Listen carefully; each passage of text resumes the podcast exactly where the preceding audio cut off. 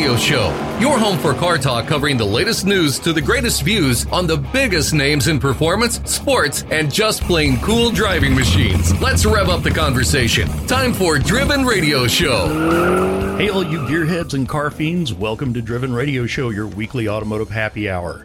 I am Brett Hatfield here with my co host and engineer extraordinaire, Mr. Mark Groves. That's me. And we are coming to you from Driven Radio Studios, which just recently was home to Mr. Jeff Thisted. He, when I laid that invitation out for him last week, said, come on by. Next time you're in Kansas City, we'll go get barbecue. I was so bummed, yeah, because I, I, w- I was ready to go and let's do some barbecue, but he had to come in a little bit later for some reasons. Yeah.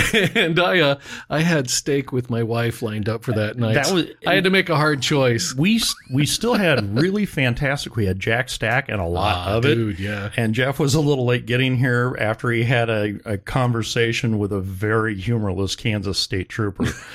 he managed he managed to land him a, himself a ticket better than anything I've ever gotten. Oh my God. And that's saying something. It really is. Jesus. I've had state troopers walk up to my car laughing. Yeah.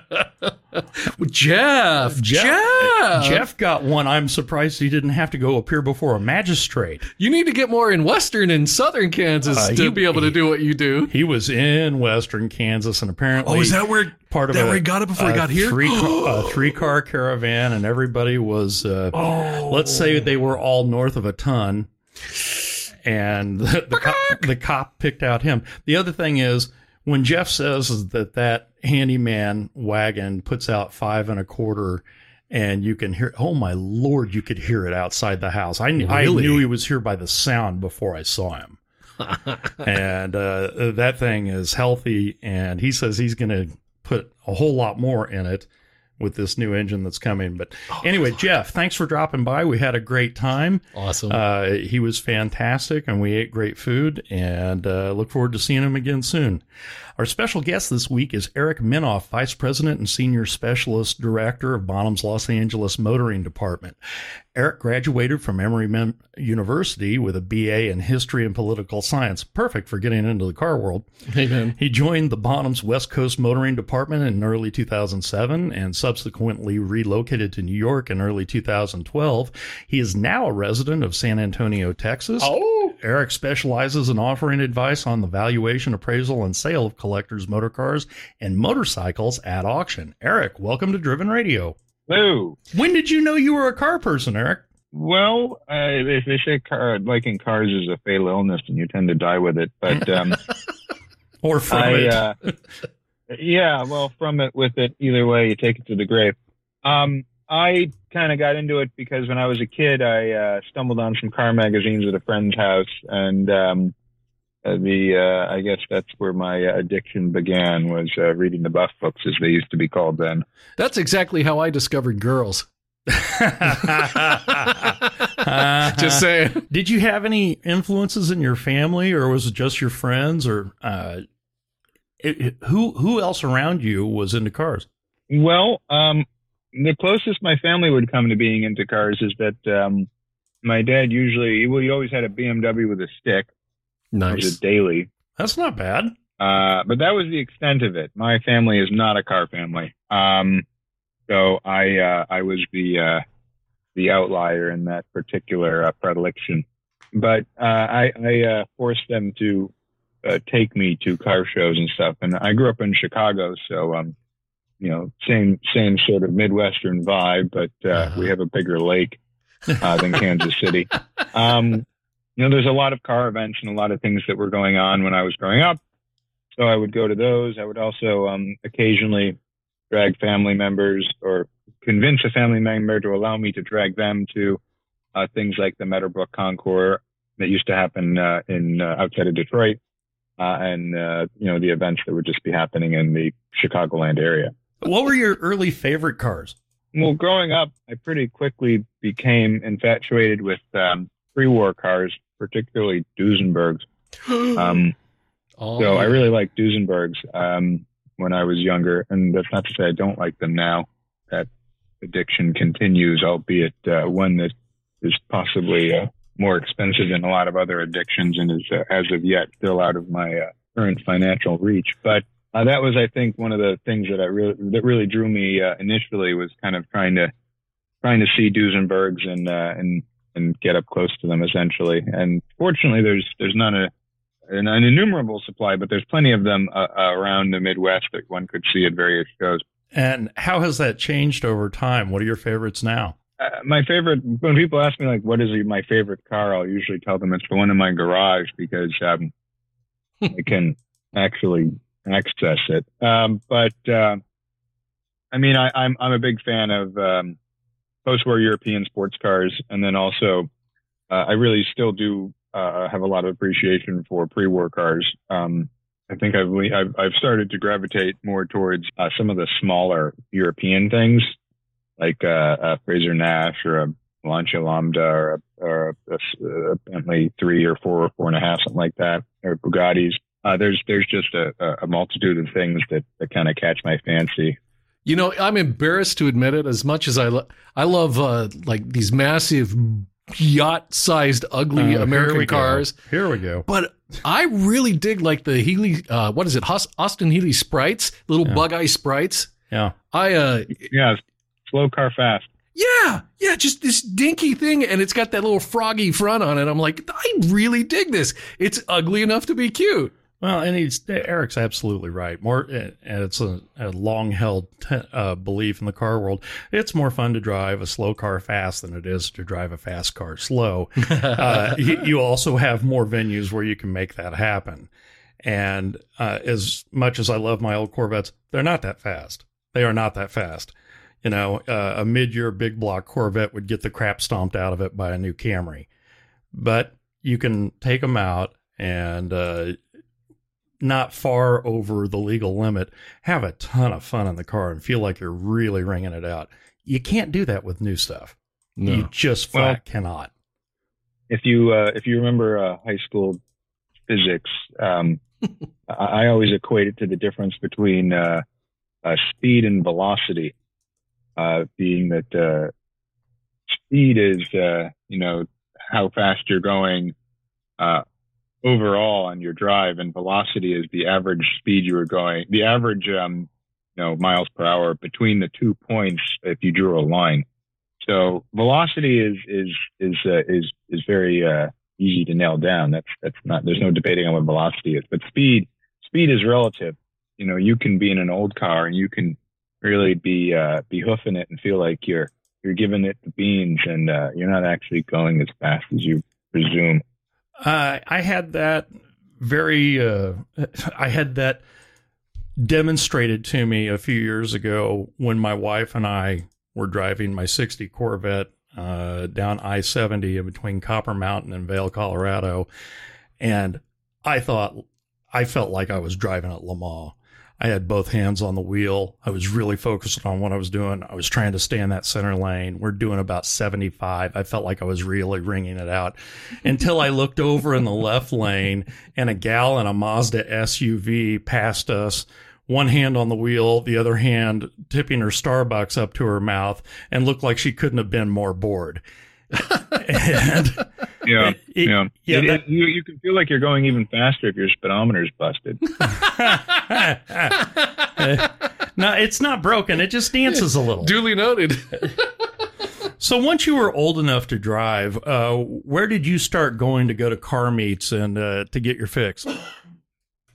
Um, well, I continued doing it, but then I didn't need to drag people as far because I could get in a car and go myself.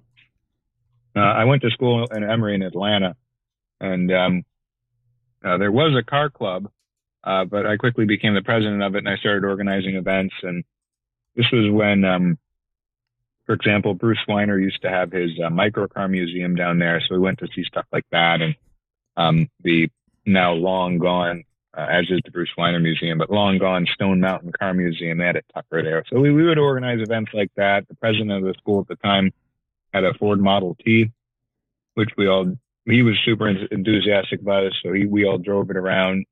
Um, so that that was that was kind of the the initial bit was uh, was doing things like that, and, um, and then you know just trying to be around cars. I uh, being in Chicago um, or from Chicago, I I didn't have space for a uh, another car. I didn't have money to buy one, and I never considered having an old car as a daily because um, one, it wasn't as safe, but possibly two, and more important, I felt like I was doing a disservice by having a non-galvanized car in Chicago where I knew it was just going to melt. Yeah. Yeah. Yeah. Gets a Midwest eczema. Automotive herpes. Yeah. yeah, exactly. So, what fun or interesting cars have you owned, uh, and what's currently in your stable? Is there anything cool? Um, I mean, I like to think they're cool, but uh, uh, not to be too blunt, but taste is like assholes. Everyone has one, and no one thinks they're stink. Uh-huh. But um, I, I, have uh, currently I have a, a 68 911T, which has been a consistent Ooh. feature of my garage, um, and a, uh, a, less consistent feature is the 74 Citroen Ami Super Berline that uh, my wife saw at a show and said she really wanted something like that. So now we have a Citroen that no one knows what it is. um, but uh, I've I've also uh, had in my garage everything from a 34 Ford hot rod built in 1953 with a Scott supercharged flathead V8 oh, wow. to uh, Alfa Montreal and the 59 Fiat Abarth. So all sorts of weird stuff. Tell me about that Citroen, by the way, because uh, I've seen those for sale on Facebook Marketplace, sometimes pretty cheap, and I I love the look of them. But what is it for maintenance or finding parts? First of all, I don't think the yeah. one he's talking about is the one you're thinking of. Oh, I like the humpier ones, but you know, I'm, I'm looking at a 74 Citroen. I'm like, that's really close. Yeah, you aren't too far off. So you're probably thinking of a 2CV, uh, the Deux Chevaux. Um, this is the the Ami was the updated body look, which was a, uh, I mean, in some respects, it was a bit like New Coke. Uh, uh, in other respects, it actually was pretty successful. Uh, so it was it was uh, an update that came out in the in the late '50s it was pretty revolutionary. It was the first car with square headlights, and that and three bucks gets you on the train. Um, it, it had the same um, mechanical architecture as a uh, a Deux Chevaux. So it has uh, two shocks that run the length of the sills on either side, uh, through which the uh, swing arms on both sides of the on each side of the car share one shock. So they're very capable off road for whatever that's worth. Um, the, uh, the, the, so the, the early Amis have a really wild, early Ami Berlins have a really wild, uh, rear window, which slants, uh, is basically the same angle as the windshield, kind of like a Mercury Turnpike Cruiser. Um, there you go, Mark. There's something you can relate and, to. Oh my God. I just uh, finally one, found it. Wow. Yeah, yeah, it's real weird looking. Um, so that was the Ami six. Then they had the Ami eight, which still had the you know 700 and something cc uh, twin. Uh, the Ami Super was their uh, their. I'm not going to call it performance model, but it's the less slow one. It has a uh, the engine is from a Citroen CX, so it's a rip snorting 1054 cc motor with uh, 55 Damn. horsepower with um, chrome pedals, which was an increase from 34. Uh, it's got a four on the floor as opposed to the four sticking out of the dash as a Deux Chevaux has. Oh, um, wow. So it'll uh, it, it's supposedly tow rated at 600 kilograms, um, and uh, it it'll maintain highway speeds. wow! And you won't lose it in the parking lot. They made about a million of the of the Amis overall they made about 40,000 of the Ami Supers. The rarest one is the, uh, is, is called the M34, and that is a, uh, it's the only Citroen that they really made with, um, a rotary. Oh, really? Wow. That's yeah, interesting. That, I didn't know that.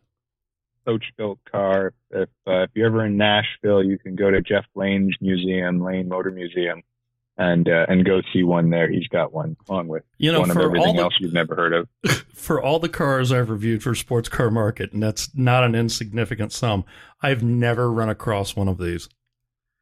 Yeah, well, it it falls very distinctly in the category of all rare things are valuable, but not all valuable things are rare uh, sorry, sorry. All valuable things, all rare, all valuable things are rare, but not all rare things are valuable. Yes. There we go. That was what yeah. I was trying to say. I'm looking Um, at the point is, it's not worth a whole lot of money, but you're not going to see one, especially in the United States. The, the, the Ami probably is most famous in pop culture for being on uh, Top Gear when uh, the, the three amigos went to a car auction, you like a collector Mhm. car auction, Oh, and they all had to, they had a limited amount of money to spend. Is And, this uh, what James Captain- May bought, or It, that's correct. Captain Slow uh, sat on his hands the whole auction until the last lot came up, which was a uh, Ami 8 uh, wagon, and that's what he ended up buying. I remember that. I remember it well. So, Awesome. what's your daily driver? Yeah, I'm afraid to Uh, ask. Yeah, so uh, it's not much better. Um, I've got a. Uh, I'm I'm I'm uh, obsessed with uh, wagons, which in the United States is uh, not an easy obsession to have. Yeah. Um, Come on with it. I want to know I- if you and I like the same stuff. it's a, I have a 2019 uh, Buick Regal Tour X that has had the um, the cladding shaved off of it, and it's got a Regal GS front bumper and bigger wheels and Well, so that's, that's it's not the the kind of wagon that no one knows what it is, and uh, the license plate is un-Opel because it was built in Germany by uh, the Adam Opel company before General Motors uh, sold that company off. I like that. That's fairly sleek. that actually, yeah, that looks pretty good. It, That's that's not bad. it's like if you took one of those. What is it? Dodge Magnum. The uh, their their version of Daddy's hot rod. well, if you if you, but gave it class. yeah, if you took a Dodge Magnum and sent it to finishing school, you might wind up with something that looked manners. like this. Yeah, gave gave it a little Yeah. bit a little bit of taste. So It's the cheapest car you can buy that you're not going to see going the other direction. Oh, true. True that. Well, I don't know. It's not a Citroen. yeah, it's no Citron 8, but it's all right. so, uh, what? How did you wind up working in the collector car world uh, with, with tastes like this? You were probably destined for it. You needed to be, but uh, I'm I'm curious what the story is. Um, I really like. Well, I like. I liked and, and continue to like, but I liked old cars as a kid. Uh, and after uh, college, having uh, you know studied, as you had mentioned earlier, some very useful and practical real world subjects, um, I still wanted to do something in the old car world. So I um, kind of bothered anyone within the old car hobby, collections, museums, auction houses, dealers, until someone would hire me. You uh, you annoy your way to the top. I love it. Yeah. I, I'm kind of working Yeah, on that. you're uh, if you're a consistent enough wart, eventually you can uh, you know become part of the facade. Who can I pester into letting me do something cool? I know. I'm I'm zipping through my brain's Rolodex, going, okay, okay, who who can handle it before they punch me? and as if I have to ask, what is your niche or your expertise? I can get by pretty well on most, especially classic era uh, pre-war cars, European and American, and then uh, post-war up to probably 80s, early 90s, uh, especially European, but also some American. Although I kind of lose track of American cars after 1970, Yeah, but there's- there's not a lot of them worth talking about. There are two, there are so many guys who specialize in post-war American, myself included. So that's probably well covered. I imagine you uh, you did carve out a niche for yourself, knowing what you do know, which would seem to be the lesser body of knowledge for people here. So, Eric, you've been uh, doing this for a while. You've been in business. You've been with Bonhams for quite some time. What previous important or interesting collections have you sold? Um, I mean, we've we've done a number of phenomenal collections. Everything from the Maranello Rosso collection, which included a Ferrari 250 GTO in 2014, which was pretty exciting, uh, setting at the time a world record price for a motor car at auction. You know, most recently we uh, are coming up. We have a couple of cool collections in Audrain, which is at our auction on Friday in Newport on the 29th. Um, the Messenger collection and the Edmonds collection. Tell us a little bit about those. Yeah, so there, there are a pair of collections that are uh, exciting estate collections. The Edmund collection, which is uh, largely pre-war uh, American, mostly Cadillac, uh, including two V16s, which are kind of bookends, Ooh. a 31 and a 40, both touring sedans, so convertible sedans, as well as a 1970 Cadillac uh, hearse, uh, not hearse, it's an ambulance. Uh, that looks like you'd need the ambulance after seeing how much was spent restoring it. It is spectacular and a, uh, a fire truck. And then the uh, the Messenger Estate collection is uh, a really amazing group of um, mostly post-war European um, sports and sports racing cars, um, including a 300 SL Roadster, uh, several Alfa GTVs, um, a Porsche 911 2.7 Carrera RS. It's uh, originally a touring that's been turned into a lightweight Healey 100M that's been turned into a Healey 100S.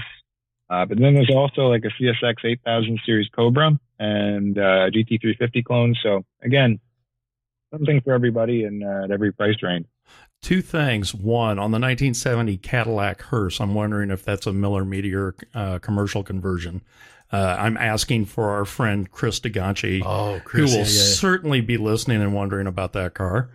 I have to check. It's either that or Hess and Eisenhardt Okay. um, that did that car. It's a pretty fabulous thing. I mean, it's just phenomenally done, and the interior includes all the details you would expect. It's uh, yeah, it is Hess and Eisenhardt.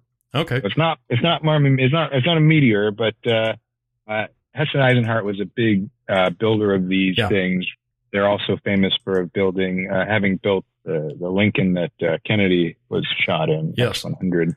And then on, Um, on the 911 2.7 that's being convert, uh, converted to a lightweight, that's no small thing. Uh, the glass was lighter on those and body panels were thinner. Uh, correct me if I'm wrong. What else is involved in that conversion? I mean, I- like, like you note, it's kind of ticking off the boxes on what made it a little bit lighter. It isn't an enormous amount of weight savings, all things considered. No, but Uh, it wasn't a real big car. Uh, no, it wasn't a real big car. Um, but it's it's uh, you know it's really this car is is really something you could buy and just drive the bananas out of it. You know, it's it's been modified to become a lightweight and it doesn't have its original engine. Um, but it's still a uh, an original 2.7 RS, and we have you know build records to affirm that. I'm trying to remember all the things they did. They uh, 86 the carpet and did uh, thin rubber mat on it, and uh, you know uh, less sound deadening on it. I've I've written up a couple of those, but it's been a while, so I, I don't know that I'm recalling everything they did to turn them into lightweight. Yeah, the, the primary things Porsche did is they were really pioneering the uh, pay more, get less scheme that they've perfected. Yeah, they're good at that. They're extremely good at that. I think uh, one of my favorites was uh, I had a Porsche collector who had a Corvette, and he told me his Corvette was radio delete, and I didn't have the heart to tell him that in the Corvette world, it wasn't radio delete; it was too cheap to get radio. Could you tell us a little bit about the rebranding of Bonham's cars? Uh, what prompted the change, and uh, what is different about it now? Bonham's kind of grew into what it is when it joined forces with Brooks in uh, about 2000. And Brooks Auctioneers was one of the pioneers in uh, the auctioning of high-end collector motor cars. And it was started by uh, by Robert Brooks, who uh, had kind of helped build up uh, Christie's motoring department. And uh, and he he got some of his old foes at Sotheby's to join him, including Malcolm Barber and Jamie Knight and, and those and those folks to come in and to help create uh, this new thing. So Brooks joined forces with Bonhams, and then Bonhams has grown quite large. Bonhams, in a nutshell, sells everything you don't need that's uh, that's expensive. So watches, wine, jewelry, decorative arts, fine art, contemporary art, This Japanese, is why I camp out on their uh, website. Chinese, it, it, lots and lots of stuff. We've got something like 60 different uh, collecting fields.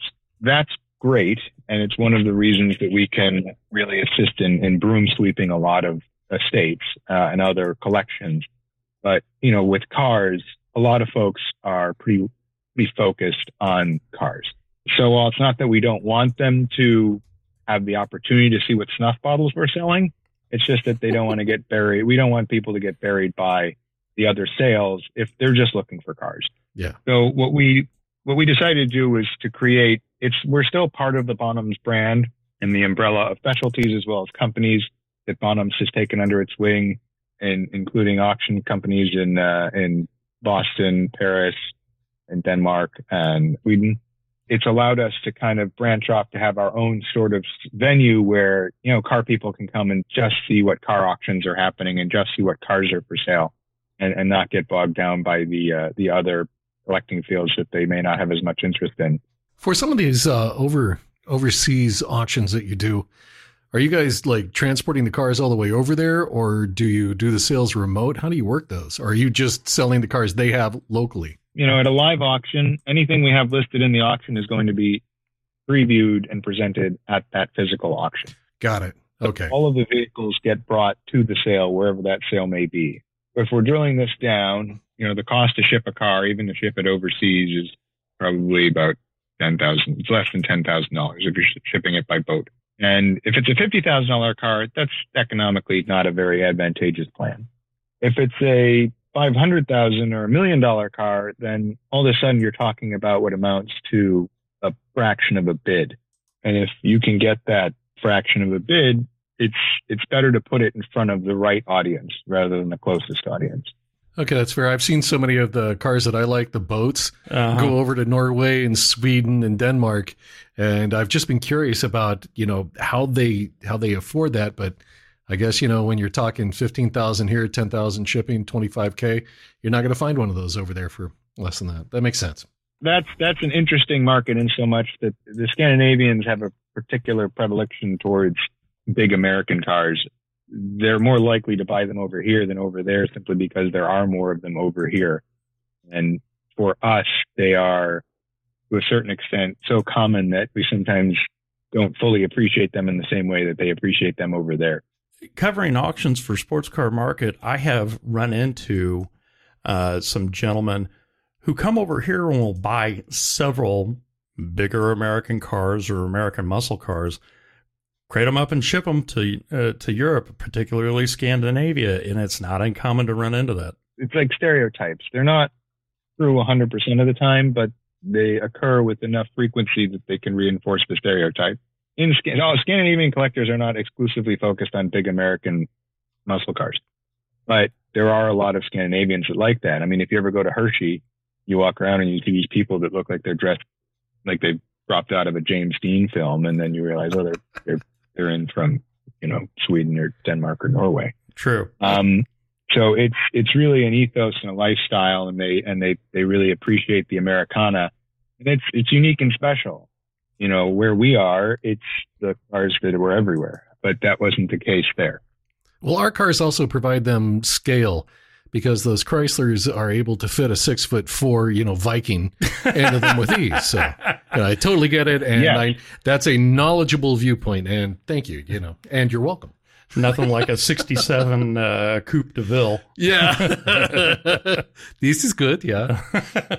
After the Audrain yeah. sale, what is the next big event for Bonham's Cars? We've uh, no rest for the wicked. Our next event is literally a week later in uh, in Belgium, our Zoute sale uh, on the beach in Belgium there in conjunction with the Zoute Grand Prix. And we've got a really spectacular collection of or selection of pretty much all post-war European sports cars, which is what that event tends to focus on, being offered everything from uh, a Ferrari 250 TDF to a Bugatti EB110 GT to an amazing collection of ultra low mile, low mileage paint to sample orange spec Aston Martins, uh, all, all more modern Aston Martins from the last. Oh, wow. Orange you know, Aston 10, Martins. Years. That would be interesting. They're all orange. You can probably guess what what country they probably have come from. They're all orange. In your opinion, where do you think the collector car market is headed, and what can we expect in the near future, or even five years from now? I mean, this is this is the probably number one question I get asked more and more it's, it has it has more to do with economics than it does with interest. But um, uh, you know, the market right now there seems to be increasing interest in uh, Japanese cars. We're seeing the same shift that we saw 40 years ago towards European cars, which is to say that 40 ish years ago, you told people, oh, you know, it'd be great, like a really fun two liter European car, like a Porsche. Most Americans would go, why would you want a little rinky dink car like that when you can get a big American car. And then everyone decided European cars are pretty cool. And then American cars are pretty, and then the European cars are pretty special in part because there was much greater acceptance of European cars as luxury cars. Mm-hmm. Japanese cars 40 years ago, they didn't have a huge amount of traction in the United States as being luxury cars. But now younger collectors have grown up with the likes of Lexus and Acura and Infiniti and Genesis and things like that. And they've also grown up driving, and you can't see this because it's radio, so I'll describe it. I'm making air quotes. Driving all these phenomenal Japanese cars in games like Gran Turismo and things like that. Yes. So okay. they're they're they're being informed by by this, and you can see it in in the way that vehicles that were in like Need for Speed, the original, which again, you know that that's a game that came out in like 1994. So uh, if you were playing that when you were 15, you're now in your 40s, um, and you might have a little bit of money in your pocket to spend on a not very useful, impractical old car. Uh, um, guilty. Yes, charged. and uh, yeah, it's it's a disease. No one said it was it was a practical one. Uh, but so there's there's a big focus now. I think an increasing focus on Japanese cars, also because they they are uh, in many regards a, a more affordable way to get into the hobby. But um, I mean, there's there is um, you know again greater interest in the, the usual sort of uh, nostalgia collecting that occurs. I like to say there's a 35 year trailing average between the amount of time it takes to go from being a zit faced teenager uh, with pictures of the car on your wall to being a you know fully formed adult with enough time and money to burn on on a car. So you're seeing increasing interest in 80s and 90s sports and supercars. You can just look at the prices of Lamborghini Countaches and Ferrari Testarossas and Acura NSXs as a yeah. as a barometer for how that market has changed. I'm old um, enough to remember seeing Countaches selling for eighty grand. Yeah. yeah. and I'm and really, then, uh, I'm really disturbed by is, that. uh, there's, there's obviously the, the market right now, and I think this is more of a transactional investment market than it is an enthusiast market necessarily. But for uh, modern super and hypercars, which is, it leads into if you've ever seen the movie The Jerk, uh, you know, enough of this old stuff. Bring me something new. Uh, it's, you know, a cage rattling for whatever is the next car and being able to be the first to have it. Yeah. And now that, you know, it's, it's becoming harder and harder to necessarily get your hands on an allocation for the, I don't know, Porsche 911 Dakar or something like that. There's a, a, a burgeoning secondhand market for things of that nature. If you were spending your own money, what would you buy right now? I personally am an incredibly good barometer of what to buy if you want to have fun but not to make money. Um, so I would, I, I, I like, I mean, I, it's a combination of what, what is within the, the realm of my own checkbook and also things that I think would provide fun and enjoyment. I, I like weird things, so it's probably not a good idea to think of what I would buy. But, you know, I, I think it really depends on what your use case is. If you want to do an event of some type, think about what event that is and what types of cars apply, uh, you know, qualify for that event and keep yourself open. If you're looking to do like the California Mille, for example, or another, or the Colorado Grand, you know, you're limited to pre 1957 slash pre 1960 cars. What would fall into that group? I mean, you can get some great, there's obviously great European cars the price points of which are going to be a little bit higher. There's a limited selection of good American cars you can get from that era that'll be sporty, but uh, it really depends on sort of what you're looking for. If you're looking for something later, if you're doing something like the Copper State 1000, which is 373, and you've you've opened yourself up quite a bit to a, a wider selection of motoring opportunities. Uh, to, to me, it always you, you want to sit down and think about what what are you going to do with this, and then work backwards from there. All right, Eric final question, and this this is the one that uh, that we always really relish. Uh, what's the dumbest thing you've ever done in a car? I owned an Alfa Romeo Montreal, and in 2017, my friend uh, Bradley Price of Autodromo. If you ever need phenomenal motoring watches or driving gloves. I, I already have two pairs of the driving out. gloves. Yeah. All right. Well, uh, then then you can attest to how wonderful they are. they are with his watches now. Uh, Bradley and I had this car together, and we decided to drive it from New York, just outside New York City, to uh, to Montreal for the 50th anniversary of the release of the Montreal at Expo 67 in Montreal. Uh, there was a big Alfa, the Alfa North Alfa Club North America was having their annual meet there, and the featured vehicle was uh, the Montreal, obviously. So we, you know, set off in our Montreal, and I, I don't know how familiar you or your listeners with the Montreal, but the Montreal is, uh, um, it's essentially very sort of tacitly related, but it's it's related to the Tipo 33 race car, and it has a twin cam 2.6 liter V8, 190 horsepower. It's a really wonderful machine, but Alfa really thrived on making twin cam four cylinders. So a twin cam eight cylinder just has twice as many problems.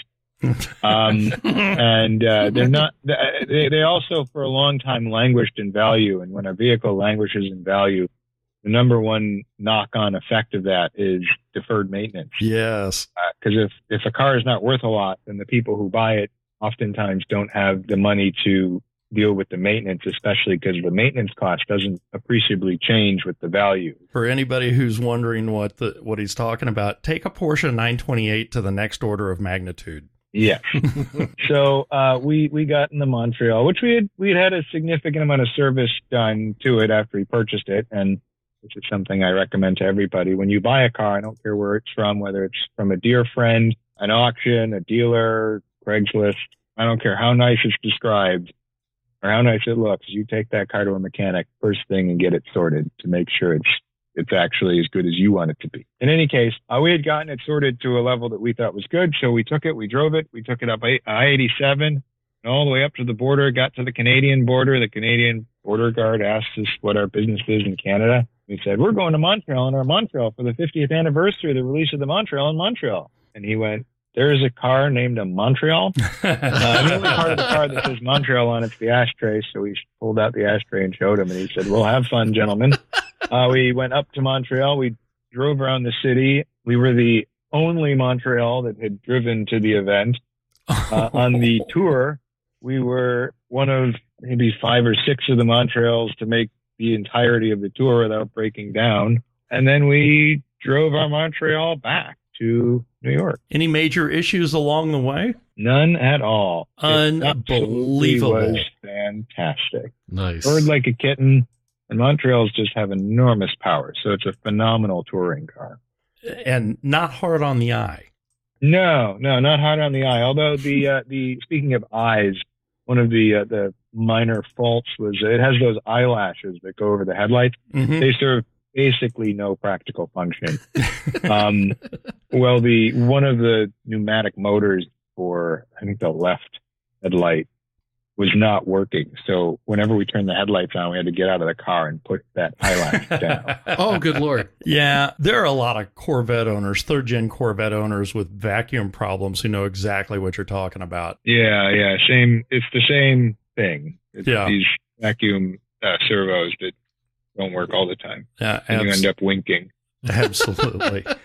We've been speaking with Eric Minoff, Vice President and Senior Specialist Director of Bonhams Los Angeles Motoring Department. Eric, please take a moment and tell us where we can find you and Bonhams online and on social media. Sure. You can always find us at uh, www.bonhamscars, that's B-O-N-H-A-M-S-C-A-R-S dot com. You can also find us on Instagram at Bonhams Cars. And of course, wherever fine cars are sold, we have uh, auctions in Scottsdale in January, Amelia. Uh, this year it's the very end of March, uh, February, but usually in early March, June in Greenwich, Connecticut, August in Quail Lodge, and then at uh, Audrain in the uh, end of September this year, early October. And then we also, of course, have auctions around the world, including uh, in the UK, Europe, and uh, we have our first sale in Abu Dhabi in, in, conjunction with the Grand Prix coming up on November 25th of this year. Very good, Eric. Thank you for being with us. Thank you for having me. It was it's been a pleasure, and I look forward to seeing you at uh, an upcoming event. You know, believe it or not, I think I've run into Eric before. You've run into everybody. I don't know how well, you even keep it straight. No, no, no. Here's the thing, though working for Sports Car Market, they've sent me everywhere. Yeah. I've gotten to cover everything, and it's been a ton of fun.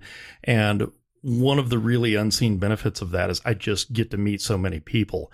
I'm horrible at remembering people's names. I'm so bad at I'm it. So, so if I meet you and I say your name 14 times in the first three minutes, yeah. it's because I'm trying to remember your name later. It's I, I'm I'm not special, or maybe I am, but I'm trying to make sure I remember your name. Here's the thing. If I run into you at an auction and you're there with your car, I remember your car.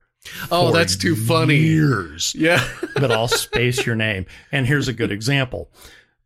Covering Bonhams at uh at the Quail in um see, 2021, I think it was.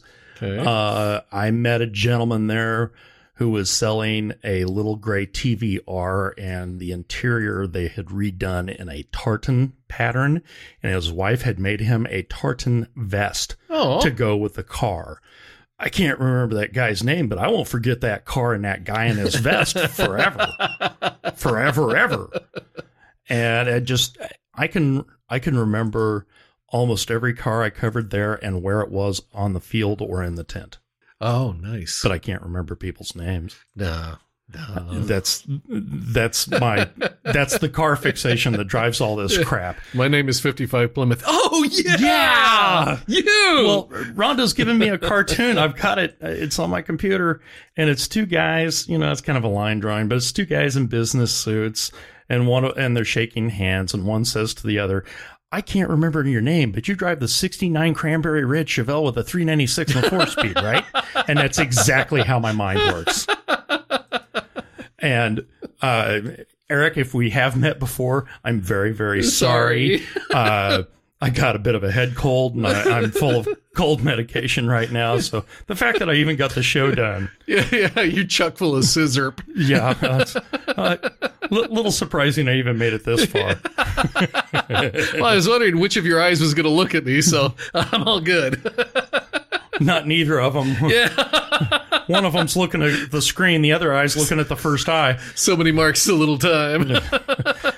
So this is why I have a co-host. Thank you. Thank you so much for spending time with Driven Radio. We're really baffled why you do. We we love what we do and we wouldn't be able to do it without the support of our listeners. You can find us online at drivenradioshow.com. Follow us on Facebook, Twitter, and Instagram at Driven Radio Show. And on LinkedIn, Stinking Driven Radio Show was already taken, so it's Driven Radio Show Podcast. yeah, baby. You can also find us anywhere fine podcasts are heard. I am Brett Hatfield from Mark L. Groves. Yep. Thank you for listening, and we'll see you next time on Driven Radio.